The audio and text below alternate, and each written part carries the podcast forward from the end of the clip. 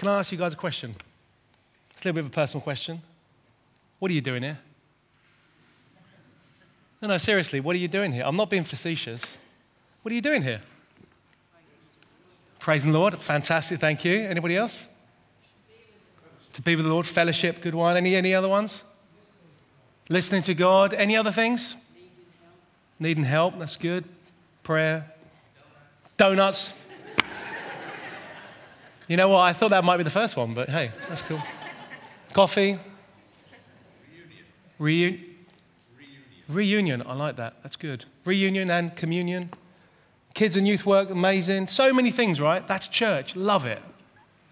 Absolutely love all that stuff. But, you know, I'd venture to say that at its heart, if you were to drill down to the center of all those things, what you really find, and you, we may not be able to articulate it in this way necessarily, is a desire to meet with God. That's it, really. And some, a couple of you guys said that. When all that falls away, really it's about meeting with God.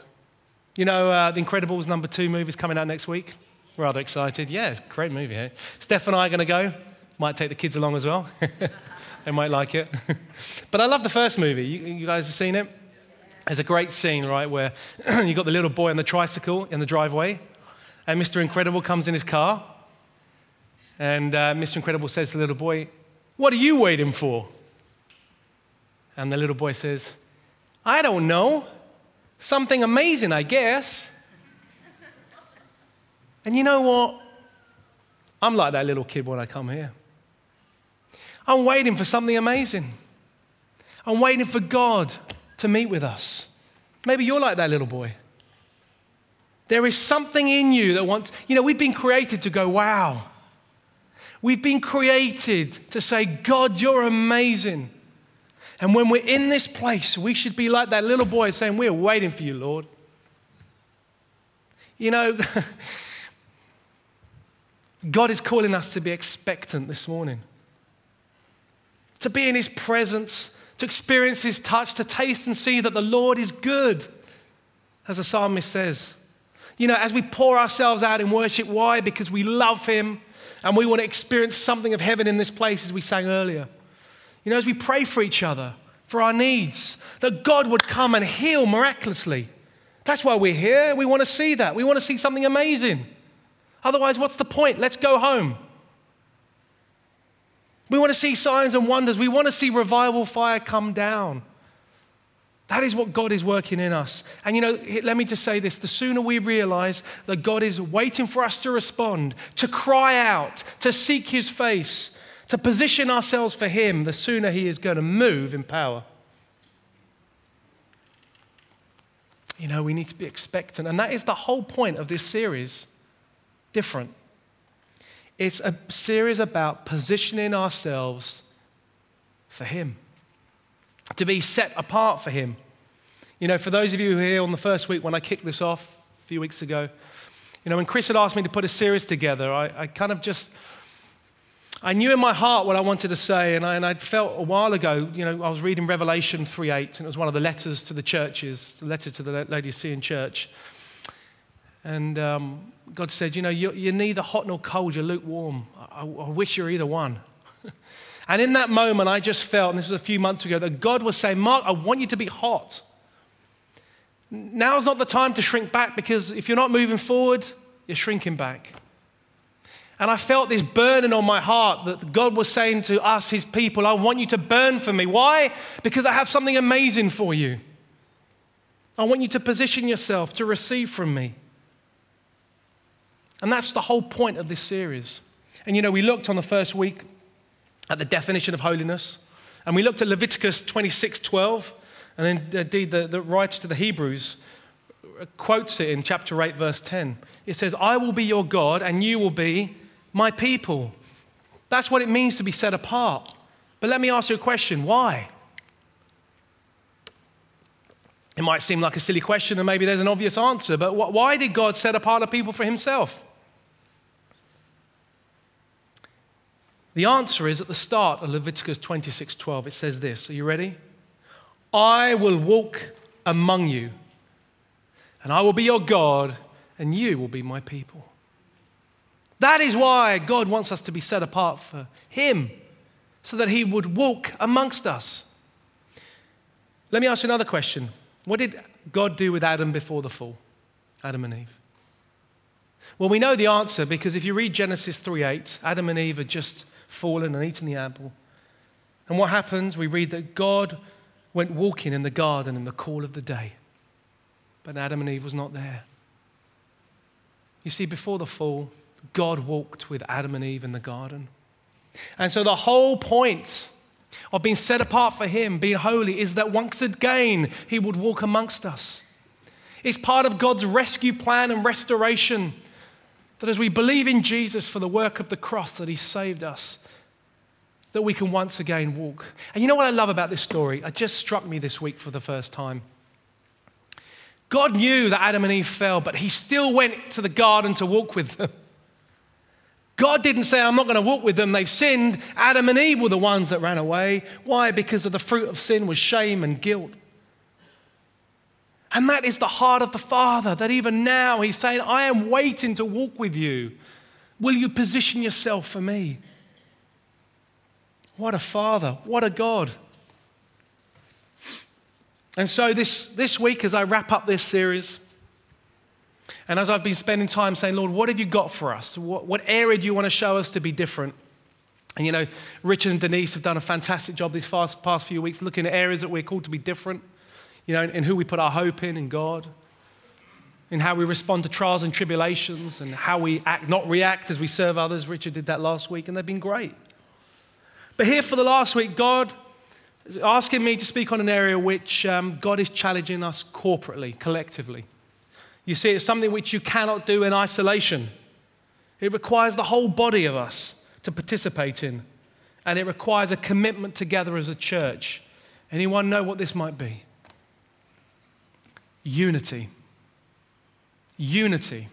That is what God is calling us. And you know, it's interesting, isn't it?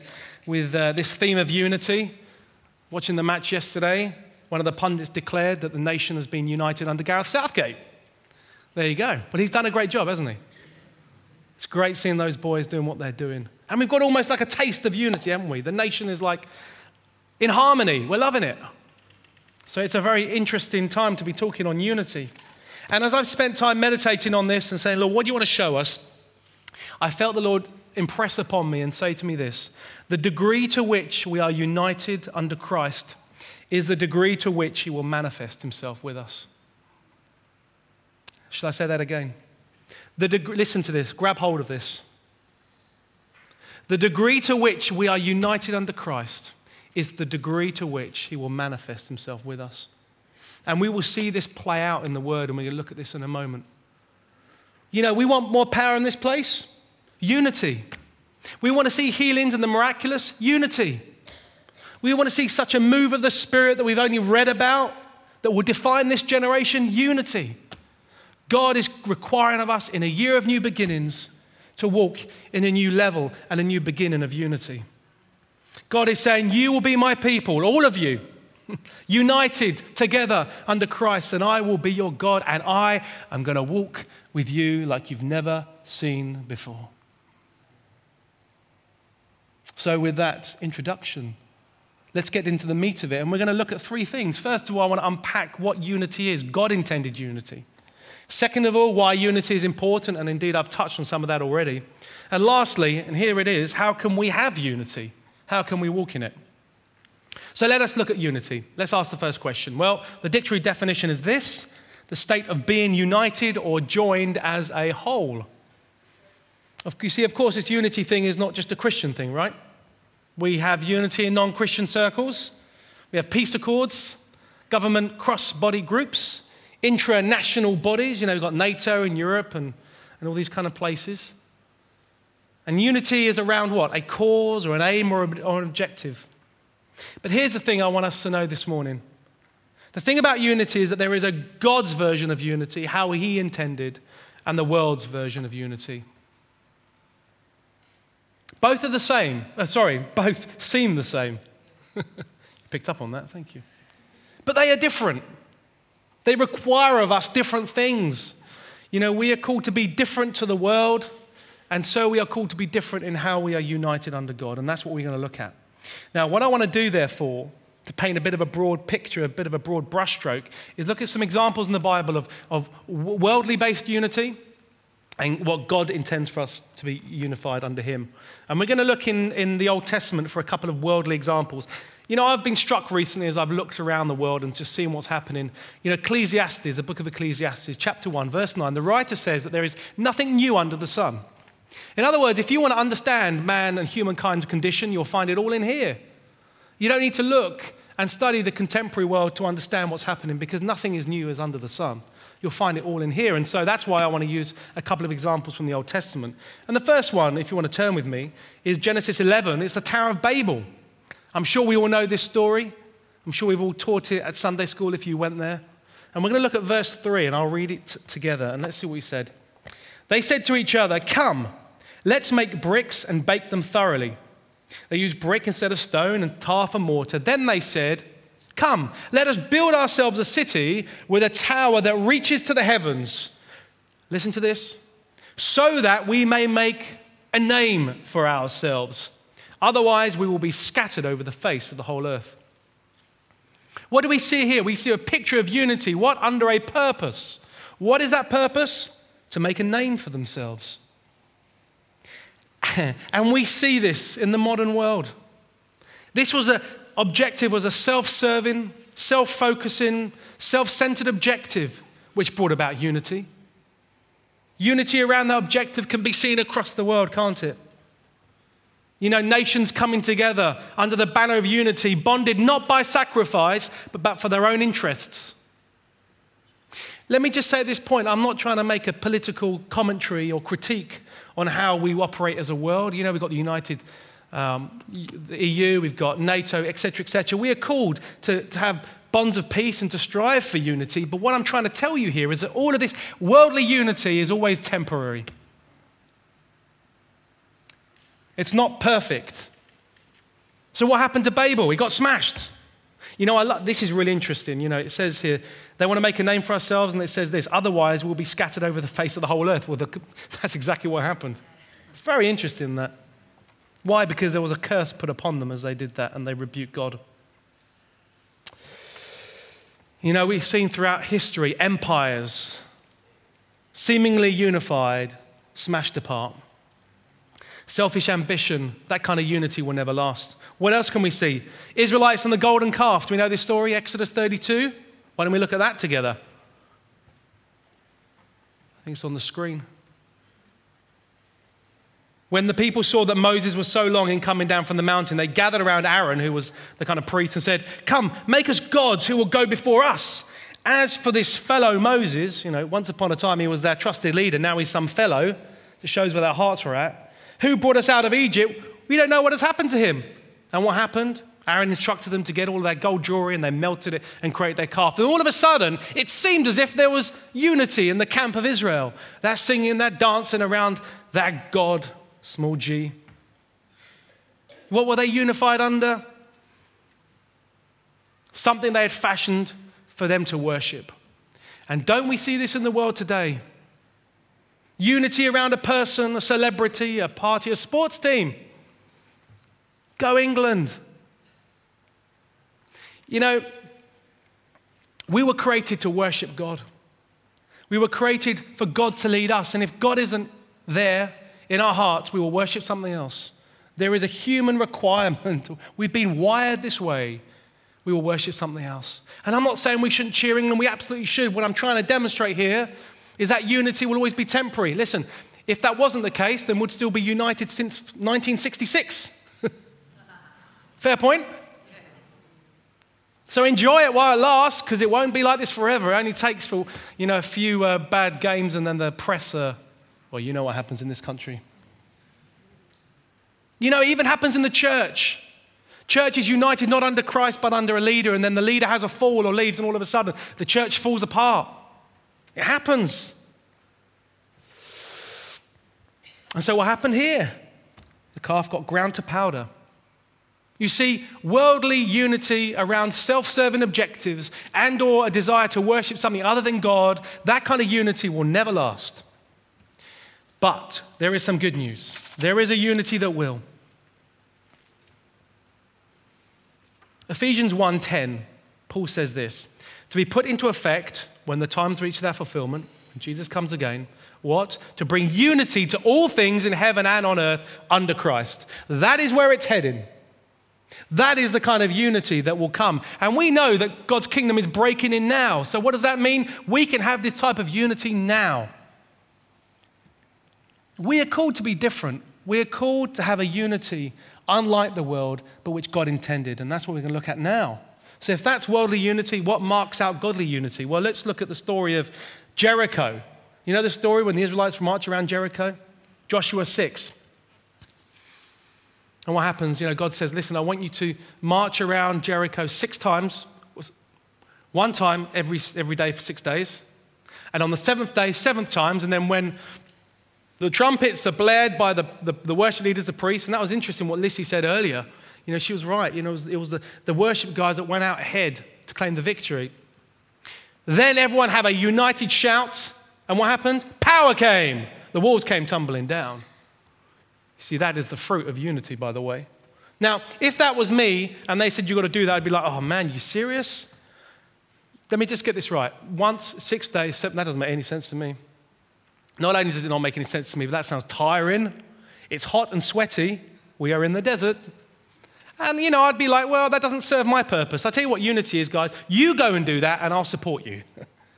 But God required them to all do it. I think that's kind of interesting. So you see, unity in this example was not self serving, it was God led. There was sacrifice required. But what happened when they sacrificed and they were united under God? Power came. What about the church in Acts? A New Testament example. Jesus is going to go back up to heaven and he says to his disciples, Now listen, don't leave Jerusalem until I send you the gift of the Holy Spirit, right? Now, let me be honest with you. I know you're more holy than I am. You're different than I am. But if that was me, I'd be like, okay, great. Listen, guys, we've got time on our side. Let's go and watch The Incredibles. You know, let's go and watch a movie. And then after we've done that, we'll go to the beach. Because the reality is, when God wants to move, he'll move. So, but what do these guys do? They all went together in unity and prayed and waited in prayer. I'd be like, that's too much hard work. This is the kind of amazing sacrifice that God is requiring of us. He said, Go and wait. And so, what did they do? They prayed. I love that. And what happened? Power came. The Holy Spirit anointed them of tongues of fire. You know, Acts 4:32 says this, and the multitude of them that believed were of one heart and of one soul, unity. Neither said any of them that aught of the things which he possessed was his own, but they all had things common. There was a sense of unity, and God moved through the church in Acts, and there were signs and wonders.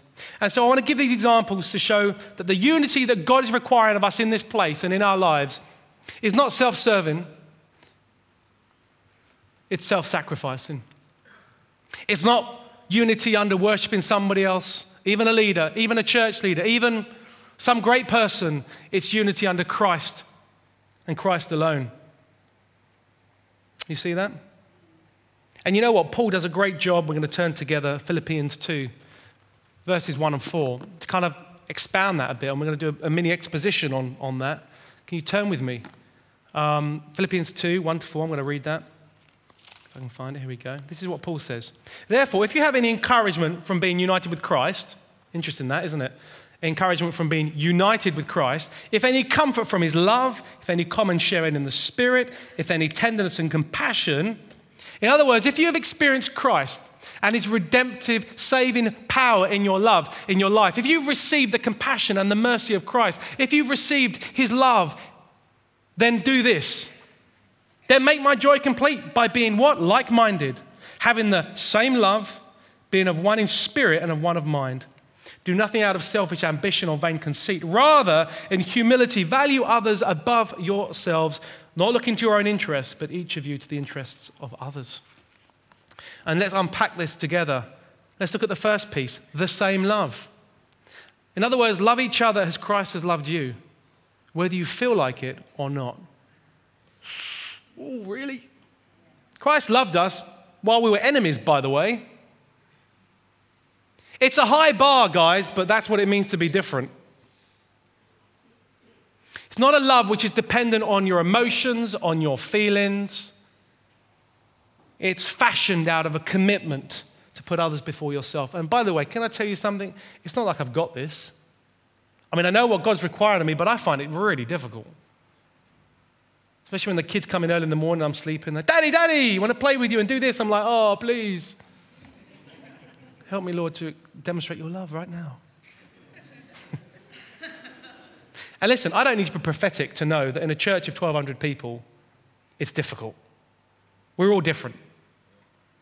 But that's the high bar that God's calling us to. If we want to see His power in this place, guys, love one another. Amen. If you want to see something amazing, love one another. If you want to go wow, love one another.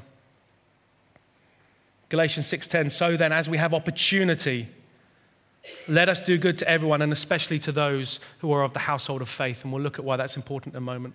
You know the great Charles Spurgeon, you know the preacher in the Victorian age said this, unless I can leave off loving Jesus Christ, I cannot cease loving those who love him. Unless I can leave off loving Jesus Christ, I cannot cease loving those who love him. Why? It is only the love of Christ in us that can be expressed through us. It is only the love of Christ in us that can be expressed through us in the way in which God is calling us to love.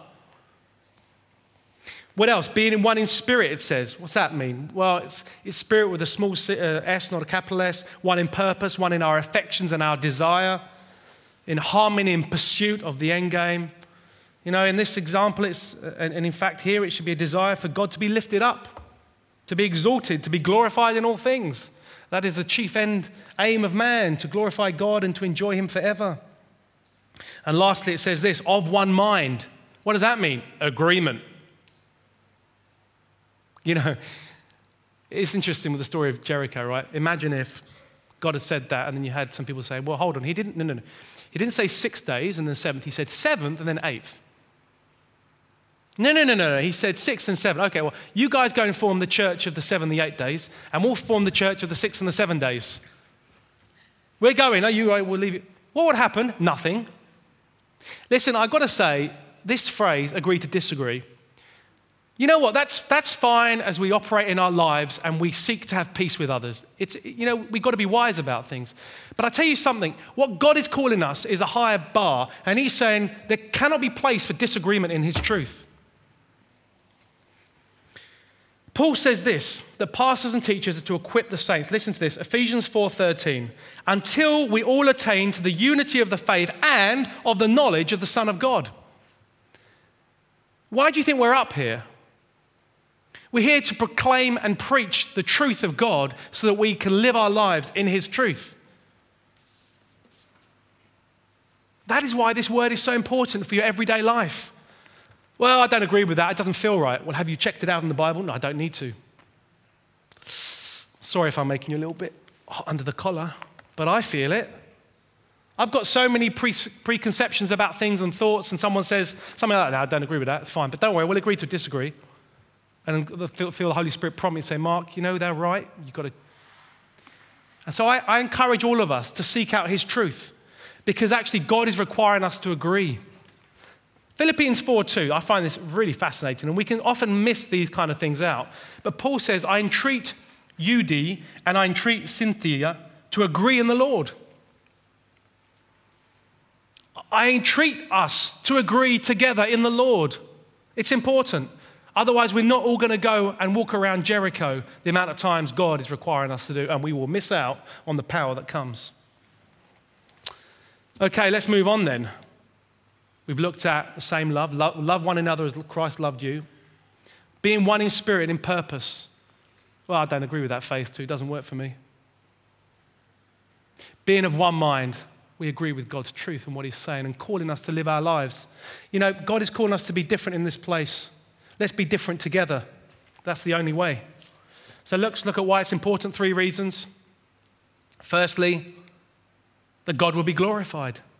Romans 15, 5, 7 says, May the God of endurance and encouragement grant you to live, listen, in such harmony with one another, in accord with Christ Jesus, that together you may with one voice glorify the God and Father of our Lord Jesus Christ. Therefore, welcome one another as Christ has welcomed you for the glory of God. Guys, that is why we're here. You know why that's God presences himself with us. Yes, we are blessed. Yes, he pours his spirit upon us. Yes, he heals us. Yes, he transforms us. And he wants to and he loves to. But with that comes the fact that he will glorify his name. God says, I will glorify my name. Every knee will bow and every tongue will confess. My name will be glorified through Jesus. Second one, that others may see God. In other words, we are called to be a witness to God by the way we live our lives and the way we are in this place. John 13, 34 to 35 says this A new commandment I give to you, that you love one another, just as I have loved you. You are also to love one another. By this, listen, all people, and I'm going to add some brackets in here, in St. Albans and the region and the country, and God willing, the world, will know that you are my disciples if you love one another. If you have a heart to love God and to glorify His name, then my prayer is that we would love one another so that we can be true witnesses to who He is. Because the world will look at us and say, How on earth do they love each other in the way they do? The way they sacrifice for each other. The way those volunteers yesterday with the, with the movie thing, bless you guys. What were you demonstrating to the world? Sacrifice. How is it there's a bunch of different people from different walks of life can come in agreement and be in one mind? It can only be something like a God what is going on at that place called St. Albans? The vineyard, what's happening there? They love each other in such a radical way. There must be something other than themselves. Yes, Jesus. Wow, and the third one, and we, to be honest with you, this is where I started. So it won't be a surprise to you for God to position us to receive His power and to be positioned for His anointing. Let me turn with you all. One, Psalm 133. Can we turn there? If you've got your Bibles or your smartphone. Psalm 133. Bear with me. oh, some of you are much quicker than I am. Good job. Here we go. Three verses. Are you ready? How good and pleasant it is when God's people live together in what is it like, guys? Should we read what it's like? It's like precious oil poured on the head, running down on the beard of Aaron's beard, down on the collar of his robe. That's what unity is like. Now, let's unpack this because there's a whole lot of truth in here. You see, the, what does the oil represent? This is not petroleum. this is olive oil. And if you read in Leviticus 8:30, olive oil was used to consecrate the priests. Now, listen, watch this. Aaron was a priest, right? And what we see here is the oil symbolizing the anointing of the Holy Spirit. Now, more than 200 times in the Bible, when oil is mentioned, it is used as a metaphor of the Holy Spirit's presence, anointing prophets, priests, and king. You know, when Samuel anointed David with oil to be the new king of Israel, the very next statement was this The Spirit of the Lord came mightily upon David from that day forward. Unity brings an outpouring of the Holy Spirit upon us. Can I just say, there is a difference between the Holy Spirit in us and the Holy Spirit being poured upon us. There's a whole other talk there. But if we want to walk in power and be positioned for the miraculous, then we need the, the pouring of the Holy Spirit upon us. And so, as we unite together under Christ, as we are united, then we are anointed. That His power is poured upon us. Can I invite the band up? That sounds amazing, right? And I hope that you felt challenged, but if I were to stop at this point, I'd do you guys a disservice. Because, quite frankly, the burden of trying to live this way is too much for us. But we know that the yoke is easy and his burden is light. The very answer to unity is Jesus. You know, some of you heard A.W. Tozer. Uh, uh, uh, he was a pastor in Chicago in the 20th century. Written a few books. Have you heard of The Pursuit of God? Great book. Yeah, a few, I'd encourage you to read it. You know, it's not a long book, but it is, it is wonderful, and there's some truth in there. But anyway, A.W. Tozer, on talking about unity, used an example about pianos. He said, imagine if you have 100 pianos in a room, and you tried tuning them against each other, it would sound like bedlam. But if you got one tuning fork and tuned each piano to the tuning fork, there'd be unity and harmony. Of course, that tuning fork is Jesus. And listen, I play the piano. I've seen pianos being tuned. I wish I could tune them. It's, it's a fantastic thing. But when you watch the tuner, the way they work the strings, tension and tightening. if we're the piano, we can't tune ourselves. Who's the piano tuner? The Holy Spirit. You see this? So, if we want to be united under Christ, we need to say, Holy Spirit, would you have your way in my life? Would you conform me to the likeness of Jesus? And it might feel like it's tough. It might feel like there's certain areas in our lives that He's tightening, certain areas in our lives that He's loosening. But in all of that, He's doing so that we would be harmonious and resonate with the very voice of Jesus. I want to resonate with Jesus. I want to be in unity with Him. Because when God works in you and you look around, you find that we're united under Jesus and we can love each other like He calls us to be. We can have one spirit, we can be of one mind.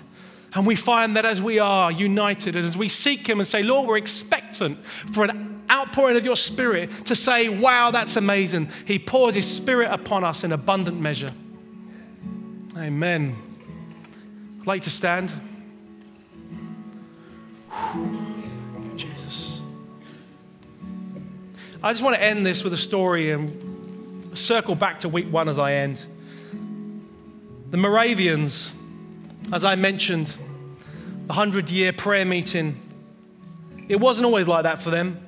During their first five years, they showed signs of lack of spiritual power. You know, at that point, there were 300 people, but they were racked with dissension and bickering. But if you read it, and I haven't got time to go into the detail, when they focused on Jesus' word and on prayer, and as they put their differences aside, and as they agreed, revival came. You read what happened, it's an amazing story. And my heart for us, for this people, is that God is calling us to be different because He has something greater. God is calling us to be united under Him so that we position ourselves for an outpouring of the Spirit. I said that on the first week, that God is about to pour out His Spirit in a way in which you've never seen before. And I say that prophetically and in the Spirit. Not because I like making stuff up and looking like a fool up here, although, Lord God, if you want to use me as a fool, I'm fine. But because the Spirit of the Lord is speaking to our hearts right now, and He's saying, I've got more for you, but I want you to be positioned to receive. Do you want to be positioned to receive this morning? Yes. Come, Holy Spirit. I just want you to put your hands on your heart now, and I'm going to pray that God would tune us to His tuning fork, that He would conform us to Him. And Oh, come, Holy Spirit. Holy Spirit, you come. Oh, come, Lord. You know, for some of you, the word reconciliation comes to mind.